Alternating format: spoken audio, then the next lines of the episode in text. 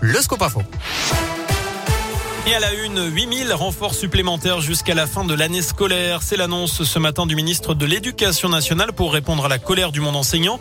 Il promet l'embauche de plus de 3000 profs remplaçants, mais aussi des surveillants, des vacataires administratifs et des médiateurs lutte anti-coronavirus. Plusieurs centaines de personnes seront aussi embauchées définitivement via le recours aux listes complémentaires c'est-à-dire des candidats qui n'ont pas été reçus au concours mais qui étaient bien classés. 8000 personnes en renfort donc qui seront recrutées dès la semaine prochaine. Le passe vaccinal de retour devant l'Assemblée nationale cet après-midi puis au Sénat demain et ce sont les députés qui auront le dernier mot ce week-end ou lundi conséquence de l'échec de la commission paritaire hier.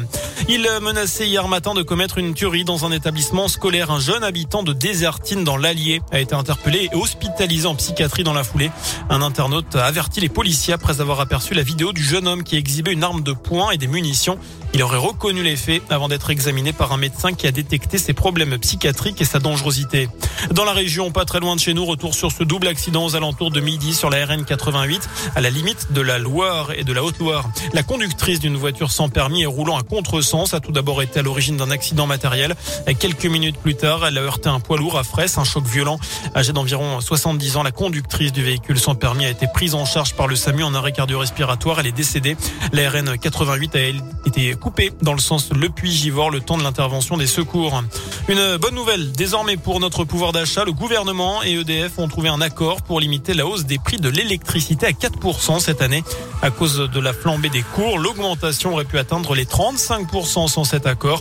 Un coup de pouce qui va tout de même coûter aux alentours de 8 milliards d'euros à EDF. L'autre bonne nouvelle du jour, c'est le taux du livret A qui va passer de 0,5 à 1% au 1er février.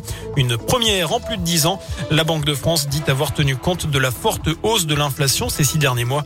Elle propose également de relever le taux du livret d'épargne populaire à 2,2% qui est réservé habituellement eh bien, aux plus modestes. La 44e édition du Dakar avec ce drame tout à l'heure. Quentin Lavallée, un mécanicien de 20 ans, a perdu la vie dans un accident de la route d'ailleurs en marge de la course. Son passager a été blessé et transporté conscient à l'hôpital. Notez la victoire finale ce matin sur l'épreuve du Qatarien Nasser Alatia en auto, le Britannique Sam Sunderland en moto et puis l'Isarois Alexandre Giroud en quad. Il remporte d'ailleurs la course 25 ans après son père, une édition 2022 marquée également par l'explosion peut-être à cause d'un attentat d'une voiture d'assistance avant le départ. C'était fin décembre. Enfin, l'affaire Djokovic secoue le tennis mondial et bien au-delà.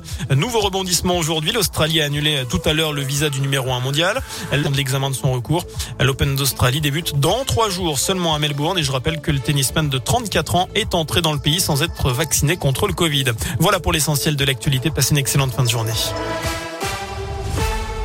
Merci.